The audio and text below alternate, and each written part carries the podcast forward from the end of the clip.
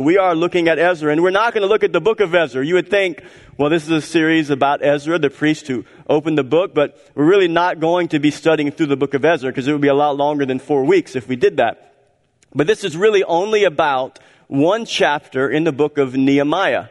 Ezra and Nehemiah really should be one book because it was written, both are written by Ezra, and it's really a continuation of the same history.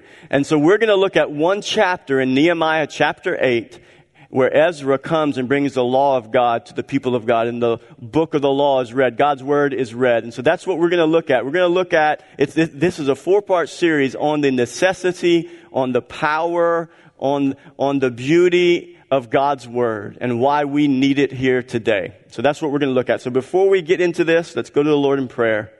God, I thank you for this morning. I thank you for the privilege of preaching your word. I thank you for the privilege of pastoring your people here at Living Word. And God, I pray that you'd help me. Lord, your word says that it's not by might, not by power, but by your spirit. And Lord, I ask that you would help me to open my mouth, to preach the word, and to exalt Christ. And I pray this in Jesus' name. Amen. Amen. So I want to read a quote to you by a Danish, a Danish philosopher. His name is Soren Kierkegaard. I don't think I've ever quoted from a Danish philosopher at Living Word Church or anywhere. Listen to this. This will, this will shake you up.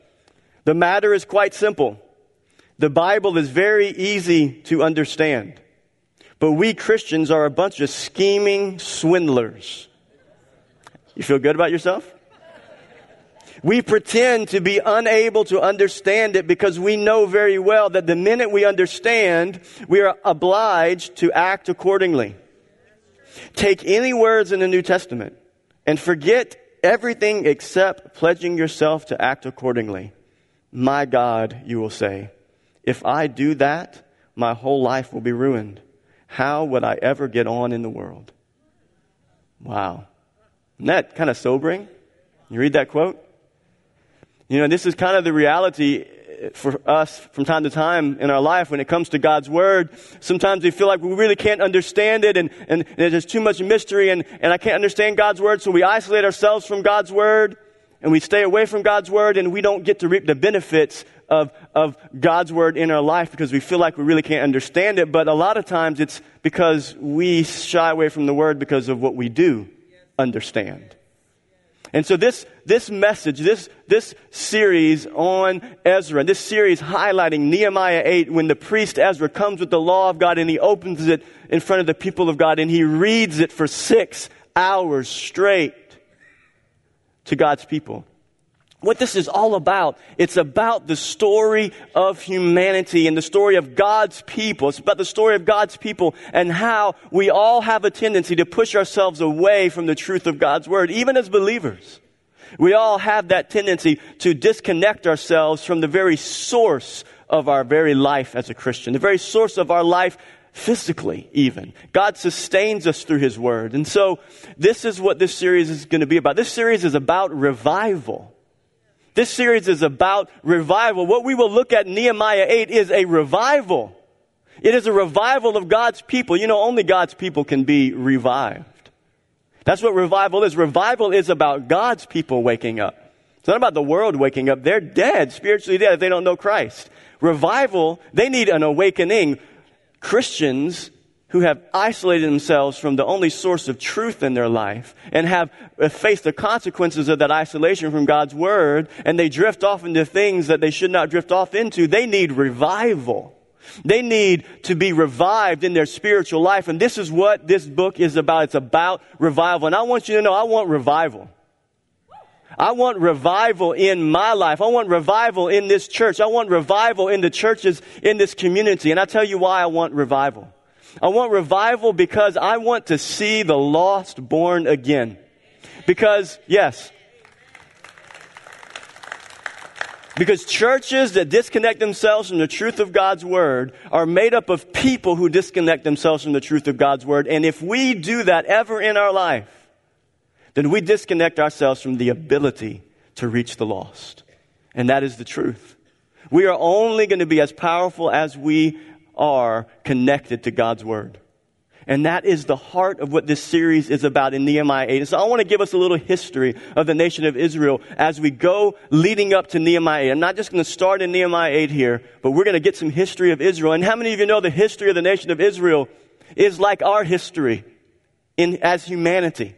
And the history of the nation of Israel is a history of loving God, serving God, and being exiled from God loving God, serving God, obeying His commandments, and then, and then, and then uh, uh, uh, be, be, becoming complacent and rejecting God's commands and suffering the consequences of that rejection. And we see it played out throughout their history. And, and a highlight of that history is whenever Israel, the nation of Israel, as we see in Scripture in the Old Testament, was in exile, was in slavery from their homeland in slavery within in Egypt.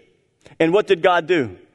God raised up a deliverer. God raised up Moses, and Moses came and spoke to Pharaoh, and God delivered the nation of Israel. And but what happened to the nation of Israel after they got delivered from exile? They got complacent. They, they rejected God's word and his ways, and they complained, and they wandered in the, in the wilderness for 40 years. That original generation that was delivered out of Egyptian slavery wandered in the wilderness for 40 years, and that original generation did not make it into the promised land. It wasn't until the Joshua generation was, was raised up. Joshua was raised up in a whole nother generation. Moses didn't even go in to the promised land. But God raised up another deliverer. God raised up Joshua. And they finally get into the promised land. And as you are going into the Old Testament, you see this history unfold. And here's, here's kind of the pattern. Here's, here's what takes place there's this idea of complacency. There's this idea of what, what, what, what I would call misplaced priorities. Misplaced priorities that lead to passivity, that leads to neglect, that leads to undesired consequences. Misplaced priorities that lead to passivity, that leads to neglect, that leads to undesired consequences. And that's the history of the nation of Israel. And so as you get into further into the Old Testament, after the nation of Israel gets into the promised land. Then they start, they, they want a king. They want to be like the other nations all around them, and so they want a king. So God gives them a king. God warns them before He gives them a king through the prophet. He warns them and says, Look, look, I know you want a king. And I know you want to be like the nations all around you. You want to be like the world all around you. But I'm telling you, if I give you a king, here's what a king's going to do. He's going to tax you. He's going to take your money. He's going to send your young men out to war, and they're going to die. So go ahead. You can have what you want. And that's what God does. God gives us what we want. And if, if we don't want Him and we don't want Him as King in our life and, and we want to go our own way, that is a form of God's judgment. He lets us go to experience the consequences of our own choices. And this is the nation, the history of the nation of Israel. And it culminates into the book of Kings. We get to 1 Kings chapter 12. And you have Solomon who was in the beginning of First Kings, he was ruling and reigning, but he became wicked and he became perverse and he married hundreds of different wives. And, and because of the hundreds of different wives from different parts of the world that worship different gods, then paganism came back into the people of God. And as a result, the nation ends up splitting to the north and to the south. To the north was Samaria and was Israel. And to the south was Jerusalem and Judah. And so you have a divided kingdom. That's what happens it's, pass, it's, it's passivity that leads to, it's wrong priorities that leads to passivity, it leads to neglect, it leads to undesired consequences, and you have a divided kingdom. And then, and then you get to this point right here. And it was prophesied in the Old Testament that Israel would be overtaken by foreign lands. And what ends up happening is that in the north, the Assyrians, they come and they attack the northern kingdom and they take captive they take captive the northern kingdom. And in the south, the Babylonians come and they take captive of the southern kingdom. And we see this in 2 Kings chapter 17. This is, this is what happened. And I'm only going to read this one section in 2 Kings to describe to you what happened and why it happened. It's so very clear. Listen to 2 Kings. This is what happens. In the ninth year of Hoshea, the king of Assyria, captured Samaria. And he carried the Israelites away to Assyria and placed them in Halah and on the Habor, the river of Gozan, and in the, and in the cities of the Medes. So they were taken captive. The northern kingdom in Samaria was taken captive by the Assyrians. And verse 7 tells us, and further, tells us why it happened. Here's why it happened. And this occurred because the people of Israel had sinned against the Lord their God, who had brought them up out of the land of Egypt and under the hand of Pharaoh, king of Egypt, and had feared other gods, and walked in the customs of the nations whom the Lord drove out before the people of Israel, and in the customs that, that the Lord warned Israel and Judah by every prophet and every seer, saying, Turn from your evil ways and keep my commandments and statutes in accordance with all the law that I commanded your fathers and that I sent to you by my servants the prophets. But they would not listen. They wouldn't listen to God's word. They would not stay connected to the source of truth in their life. They rejected God's word. They would not listen, but were stubborn as their fathers had been, who did not believe in the Lord their God. They despised his statutes and his covenant that he made with their fathers and the warnings that he gave them. They went after false idols and became false.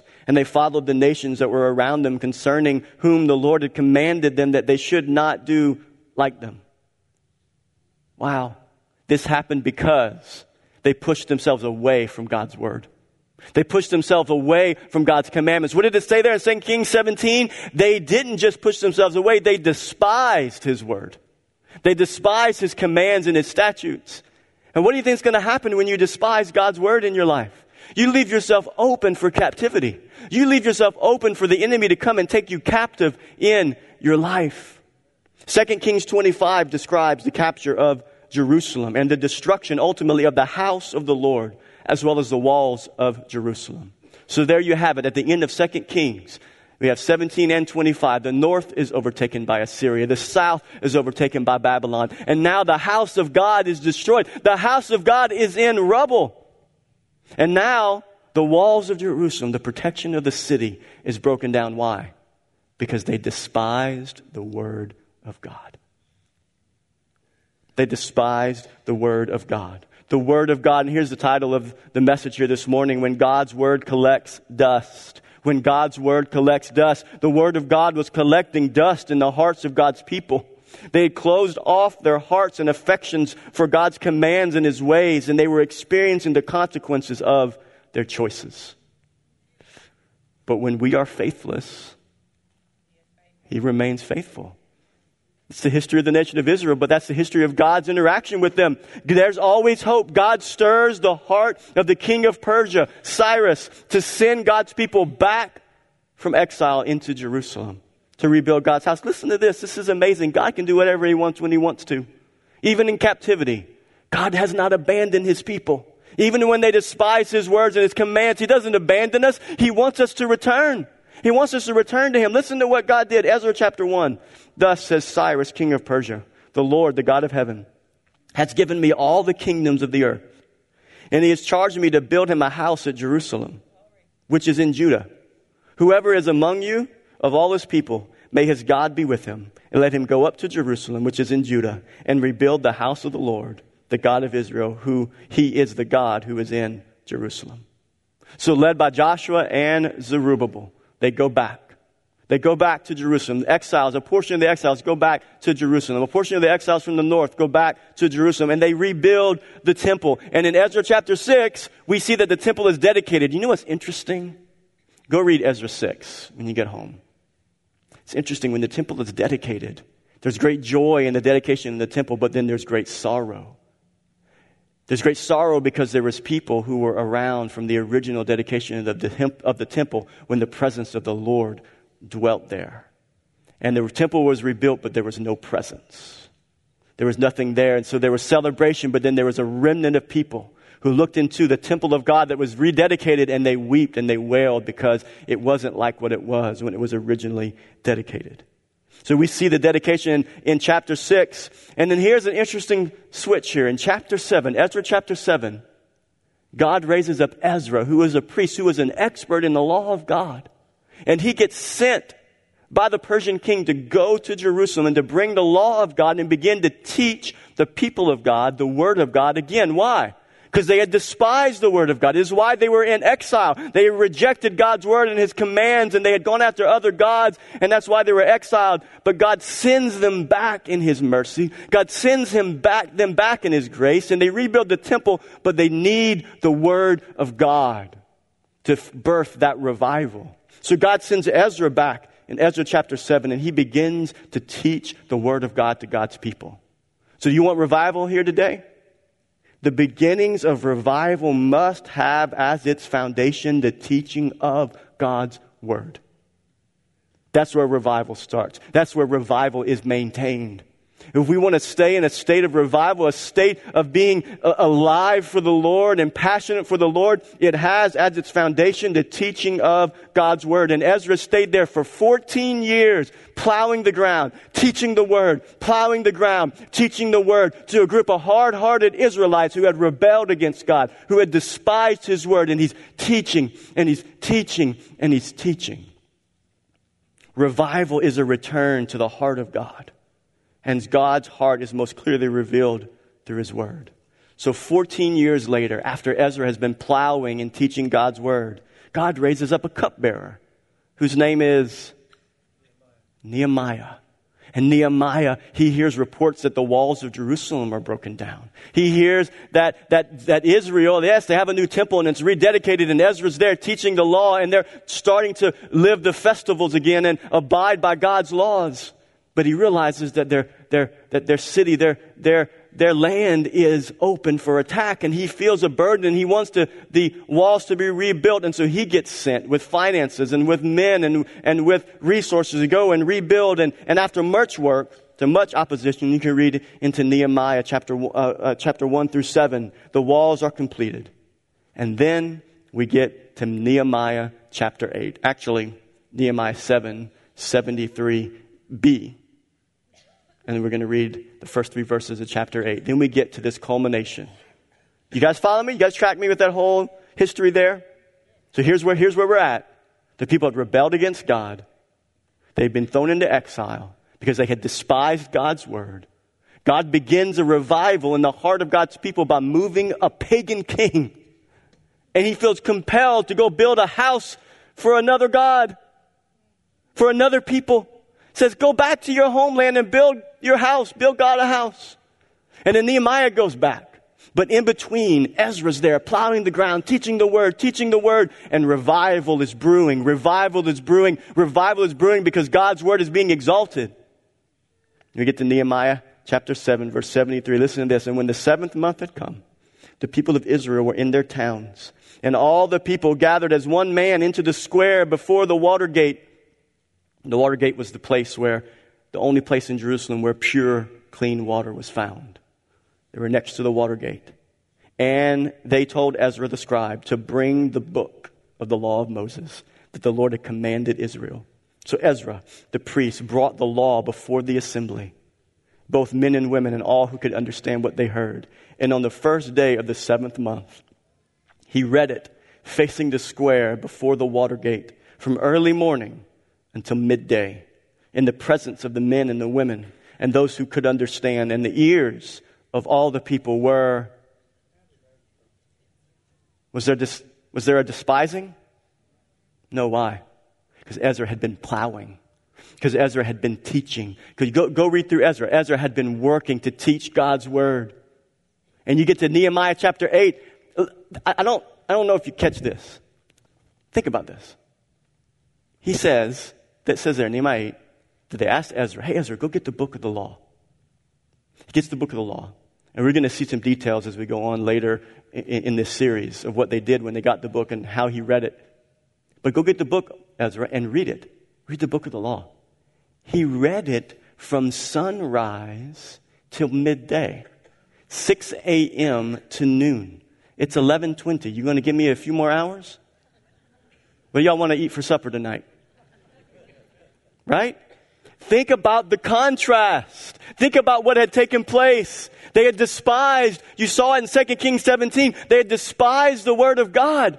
And, and, and in 2 Kings it says that the captivity happened because they did not want to obey God's law. And now they're back from exile. They're in Jerusalem. And now it says that they listened to the word of God being read for six hours and it says that they were attentive or my brothers and my sisters, that is revival. That's revival. I'm not saying you got to preach six hour long messages for there to be revival, but I'm telling you, that is revival. Revival took place. The hearts of God's people were turned back to God, and the source of that turning back to God was the teaching of God's Word. When God's Word collects dust in my heart and in your heart, we are furthest away from revival than we ever want to be. They turned. God's house is rebuilt. The walls of Jerusalem are restored. And now the most important element is being returned to its rightful place of highest priority. So here's what we want to do in this message. I'm going to conclude with these three points. I got the bulk of my message is my conclusion. I want to conclude with this. What do we learn from this history of the nation of Israel that will be a launch pad for us into the rest of this series. What do we learn from this? Here's what I want us to learn from this history of Israel leading up to Nehemiah 8. We, we should learn this, that when God's word collects dust, we disconnect ourselves from knowing Him. When God's word collects dust, we disconnect ourselves from knowing Him. You cannot know God if you don't know His word. The Bible is the Word of God. It is His self-revelation. He has revealed Himself to us through Scripture. Look at what 2 Timothy 3.16 says. All Scripture is breathed out by God and profitable for teaching, for reproof, for correction and training in righteousness. The King James Version translates it like this. All Scripture is given by inspiration of God so the Bible is not just mere words of men, it is the very breathed out, inspired words of God. These are holy words. This is why this moment here, when we open the Bible, when we read it, we teach it, we explain it, this is why this is a sacred time, because it's not Ben Buffkin talking. It is God's Word speaking. And when we read Scripture, when we teach Scripture, when we explain Scripture, that is what we're after, because we, we want to hear God's voice speaking. And this is how he has chosen to reveal himself to us. Hebrews 4:12. For the word of God is what? It's alive. It's living, it's active, it's sharper than a two-edged sword. It pierces into our heart and it divides and it separates and it exposes us. Why does it have the power to do that? Because it is God's very own words. Revival starts and is continued whenever we connect ourselves to the very living words of God. This is why we're Living Word Church. This is why we are Living Word Church, because we are connected to the living Word. If someone says they know God, but they don't know the Scriptures, or they don't read the Scriptures, they don't know God. They have an idea about what God might be. And actually, that's a, that's a principle that we understand through Scripture, that there is a general revelation of God. That's what Romans chapter 1 says. For what can be known about God is plain to them because God has shown it to them for his, for God's invisible attributes, namely his eternal power and divine nature have been clearly perceived ever since the creation of the world in the things that have been made, created, so they, they are without excuse. So humanity is without excuse for living as if God does not exist. Why? Because only a fool would say in his heart, there's no God, right? I drove in this morning down Savan Road and I'm looking at the clouds. I'm looking at the sunrise. The sun is beautiful off to my right as I'm coming towards 311. And I just thought to myself, how beautiful you are, God. How beautiful your creation is. Only a fool would say there's no God look at creation, it declares, and this is what a general revelation is. Psalms, Psalms 19 talks about that the creation declares. It declares, it speaks that the, of the beauty of God. It shouts it out. And a lot of people, a lot more intelligent than me, could get up here and tell you of of the, of the complexities of creation to show you the beauty of God. That's called general revelation. But God doesn't leave us with just general, general revelation. He gives us special, or you could say specific revelation. And that's through the Word of God, and that's through His Son, Jesus Christ. And that's specific, special revelation. Look at what John 1 says. In the beginning was the Word, and the Word was with God, and the Word was God. He was in the beginning with God. All things were made through him, and without him was not anything made that was made. In him was life, and the life was the light of men. The light shines in the darkness. The darkness has not overcome it. And listen to this, verse 14. And the word became special, specific revelation. It's not just general revelation. I can look around and I can see that there's a God, but God says, no, for I so loved the world that I gave my one and only son. God says, I'm going, to, I'm going to demonstrate who I am to the world by coming and becoming flesh. Special revelation. God's word reveals who he is. And so if we allow the word of God to collect dust in our life, we disconnect ourselves from knowing who God is. This is how God has revealed himself to us. Theologian Richard Mayhue says this in his book, Biblical Doctrine. The scriptures reveal to man the mind of God, the ways of God, the righteousness of God, and the means by which man might please him. It is superior to general revelation because it is specific and verbal. It is a written revelation from God through his apostles and prophets and is thereby a lasting and forever settled witness to an unchanging God. We must stay connected to the truth of God's word so we can know God and understand him. So, what is God's word? Just a short overview. What does God's word say about who he is? God is creator. In the beginning, God did what? Created the heavens and the earth. God is lawgiver. You see it in Exodus. God brings the Ten Commandments. He's lawgiver. God is Father. God is Son. God is Holy Spirit. Think about at creation. You have God the Father at creation. You have the Son, as we read in John chapter 1, who created all, nothing was made that was made without Jesus making it, is what it said in John 1. And then it says in Genesis that the Spirit did what? Hovered over the waters. You have the Trinity in creation. Then at Jesus' baptism, you have the Trinity. You have God the Father speaking down about Jesus, saying, This is my beloved Son in whom I am well pleased. You have Jesus in the flesh. And then where was the Holy Spirit? He was descending like a dove and resting on top of Jesus. God the Father, God the Son, God the Holy Spirit. We see it in Scripture. Scripture reveals this, reveals to us to who God is. He is a Trinity. He is one, but He is three in one, three distinct persons, God the Father, Son, and Holy Spirit. Then we, then we get more personal. God is our shepherd. Psalm 23 says this, the Lord is my shepherd, I shall not want. The Word of God tells us that about Him. God is our rock. Deuteronomy 32, for I will proclaim the name of the Lord, ascribe greatness to our God, the rock. His work is perfect. God is our righteousness. Jeremiah 23, 6 says this, In his days Judah will be saved and Israel will dwell securely, and this is the name by which he will be called. The Lord is our righteousness. God is our peace. That's what scripture tells us. Isaiah 26, 3, you keep him in perfect peace whose mind is stayed on you. He is the source of our peace. God is our healer, and God is our salvation. And I could go on and on for six hours at the Watergate telling you all the things that Scripture reveals about who God is. This is what you get when you stay connected to, to, the truth of God's Word. You know Him. If you know the Word, you know the Lord. If you don't know the Word, you don't know the Lord. If you think you know the Lord and you think you're worshiping Him in truth, but you don't connect yourself to the Word, you, you might not be worshiping the true God. You might be worshiping a God of your own creation. We're called to worship in spirit and that's, that's what that means. Spirit and right understanding of who God is. When God's word collects dust in your life, you disconnect yourself from knowing and understanding Him. This is what Israel did throughout their history, and we see this as the beginning step in a downward spiral. To know God, we must know His Word. And to worship God correctly, we must know His Word. It's the beginning step. This disconnection is the beginning step of exile. It's the beginning step of a downward spiral. What's the second thing? This next step that takes place. This is the second thing we must learn from the history of Israel.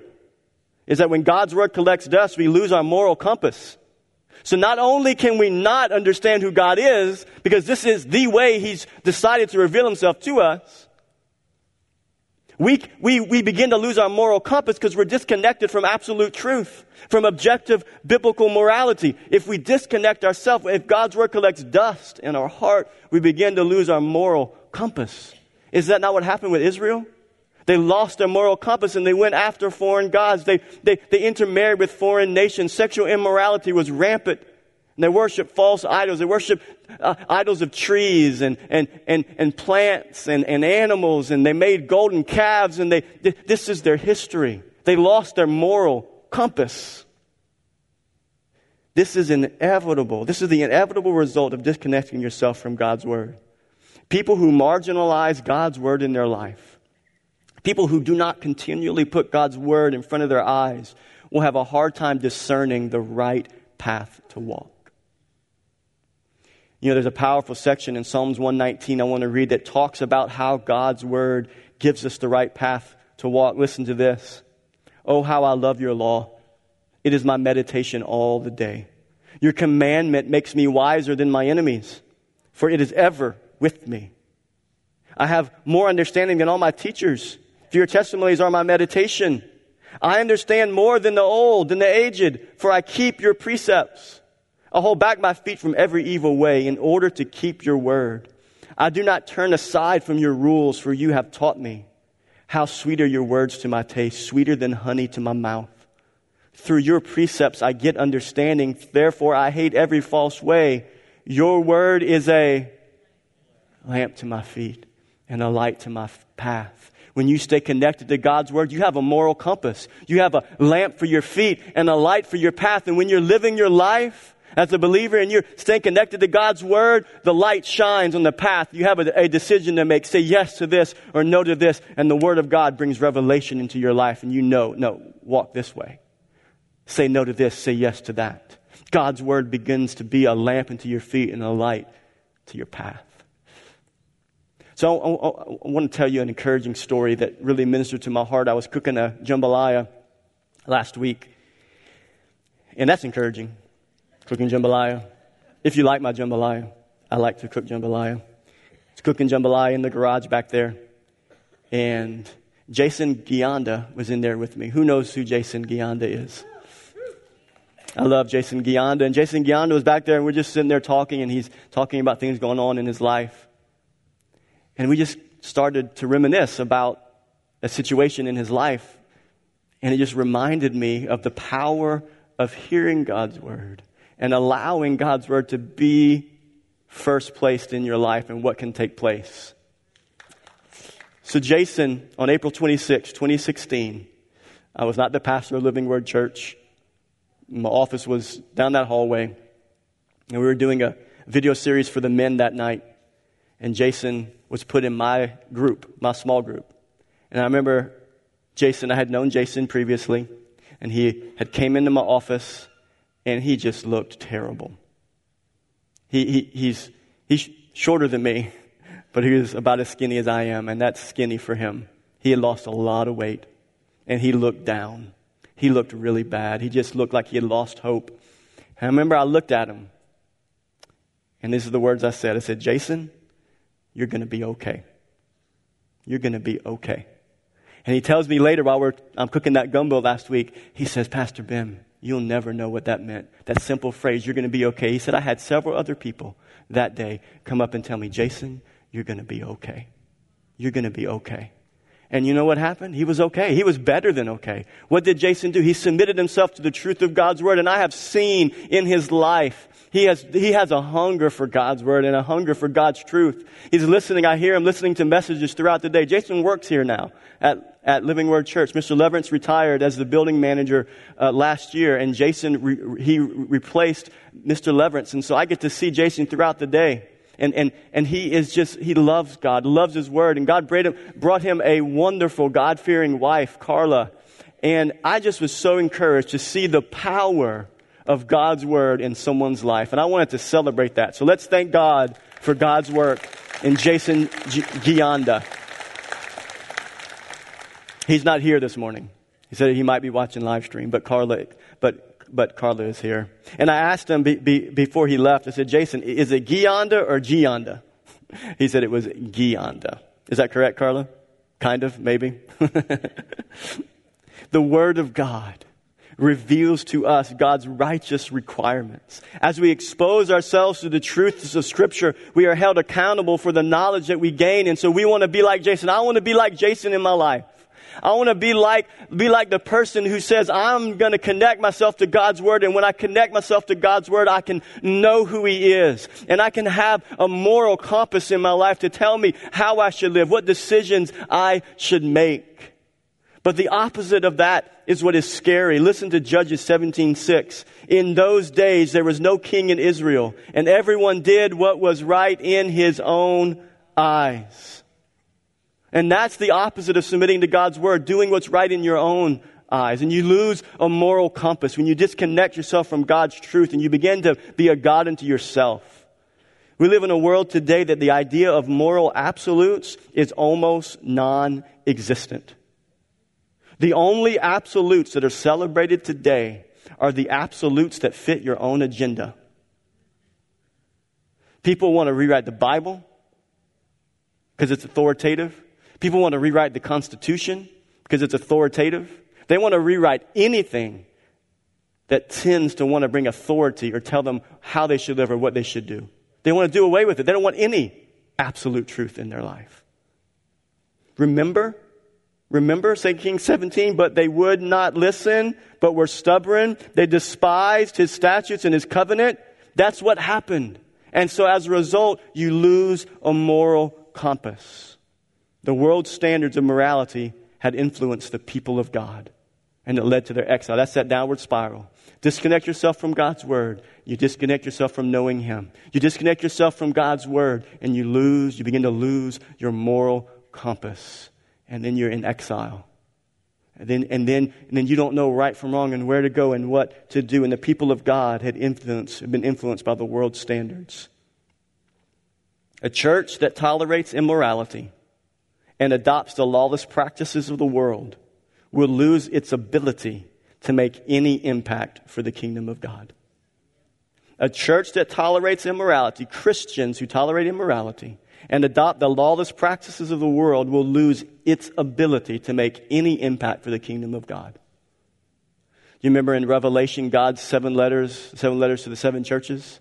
I want to read this section from the church to Ephesus, Revelation 2. But I have this against you that you have abandoned the love you had at first. They needed a, re- a revival at, at Ephesus. Remember, therefore, from where you have fallen. Repent and do the works you did at first. If not, what will happen? I will come to you and remove your lampstand from its place unless you repent. And that's what will happen. That's what can never happen in our life. For the life of our church, we must stay connected to God's Word. It is our necessity. It is a necessity so that we can know who He is, so that we can have a moral compass to, to decipher between right and wrong in this world, so we can know the ways in which we should walk. But when God's Word collects dust and we go down that downward spiral, we risk the chance in our life personally and in the church as a whole that God would say, you know what?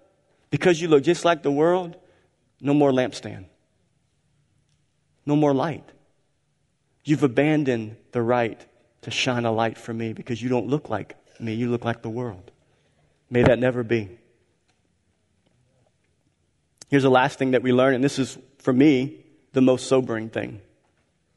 This is the one that really touches my heart that when God's word collects dust, our children are left unprotected.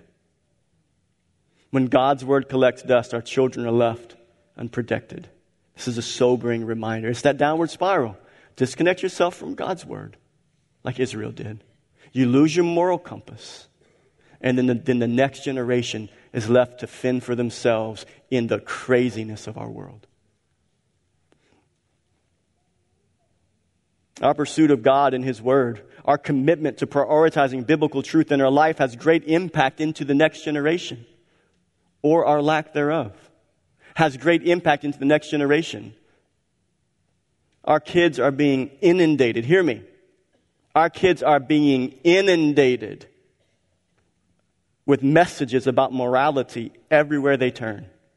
And the world wants to say, we're not about morality. We're not about right or wrong. You live whatever you want to do, but they are about morality. They're about their own morality and pushing that version of morality on our kids. You, I challenge you, if your teenagers are on Instagram, Snapchat, Twitter, YouTube, TikTok, whatever those apps are, if your kids are on there, I challenge you, your, your younger kids, preteen, teenagers, go, go look. Just take a day, however long you can handle it, and just do some searches at what your kids can possibly look at and listen to on social media. It's appalling. I'm going to tell you something. And I thought about whether I was going to say this or not. I think it needs to be said because it, it's true. And God's word is true, and let every man be a liar. But I was in my, in my living room the other day, and one of my kids had a phone, and they had YouTube Kids. YouTube Kids. So I'm watching, what was I watching? I don't know what I was watching. I was watching something on the TV, the big TV, the big tube. And I'm not paying attention. I, I hear things going on from that, the, the, the device that they're watching.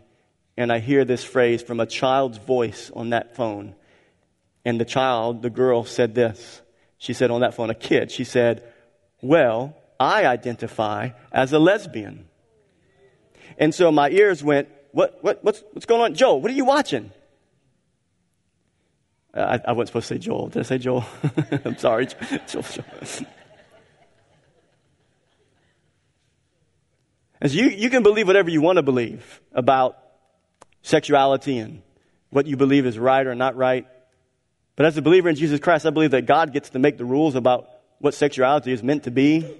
And so, in my home, in my home, I don't want my kids hearing messages about people having the right to identify however they want to identify. And I just want to tell you, the messages are out there. And this is a result. And if we're not careful, if we're not, if we're not vigilant, if we're not connected to God's word, our children will, be, will become impacted. If we, if we are not connected to knowing who God is, and we, and we, and if we, and if we don't know Him and His ways in our mind because of His word, then we lose our sense of moral compass. Then our kids are affected, and they're left vulnerable to just go. There, there, there is no firm place for our kids to stand anymore. It is so grieving to me. It's so hard for me to think about the future of my grandkids if the Lord tarries. Where is there going to be anywhere solid to stand in this world today? And that's why the church must have a revival of God's Word.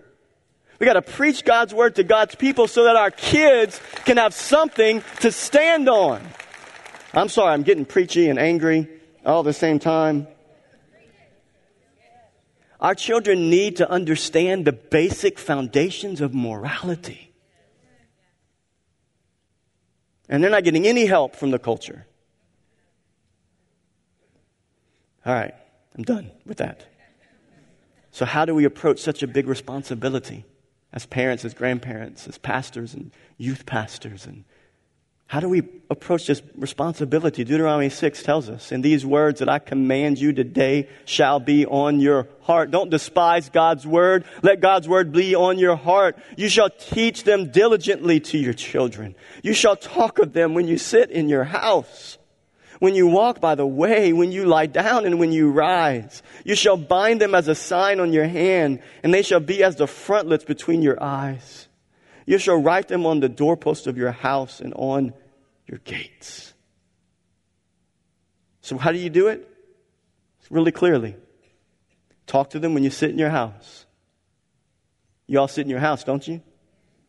Talk about the Word of God there. When you walk by the way, walk your kids around the block. Talk to them about the Lord.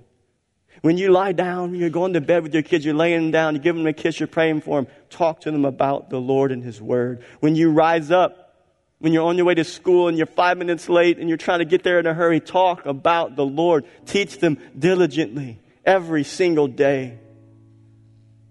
Because the truth is this here's what can happen. I'm not going to read the whole section there, but let's go to J- Judges chapter 2. Well, let's just read the whole section. When Joshua dismissed the people, the people of Israel went each to his, his inheritance to take possession of the land. The people served the Lord all the days of Joshua.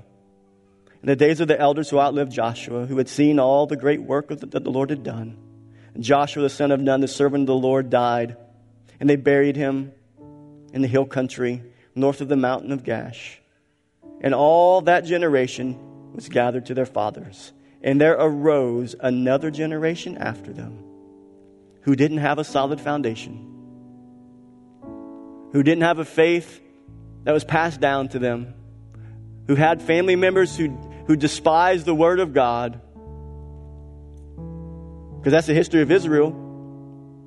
We know it, we read it. They did, and, this generation after them, they, they, they, they grew up and they did not know the Lord or the work that had been done for Israel.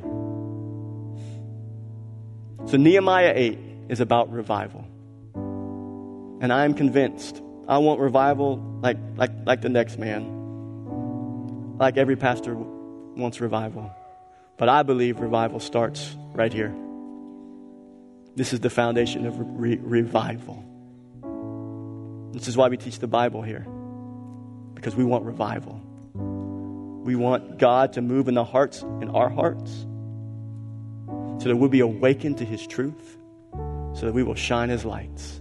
I want to end with this quote. It's by John Wesley. God used him to stir a great revival. Look what he says. I want to know one thing the way to heaven, how to stand, how to land safe on that happy shore. God Himself has condescended to teach us that way. For this very end, He came from heaven, and He has written it down in a book. Oh, give me that book at any price. Give me the book of God. I have it. Here is knowledge enough for me. Let me be a man of one book. Amen. Stand your feet with me.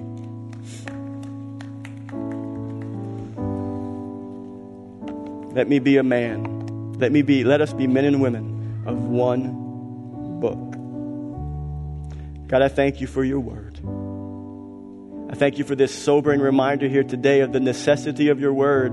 God, may, may we not be foolish and forget the past as revealed in your word of how God's people neglected your word, despised your word, and suffered the consequences. May we always remember that we're not that far away from that, that we must be diligent, as it said in, in Deuteronomy 6.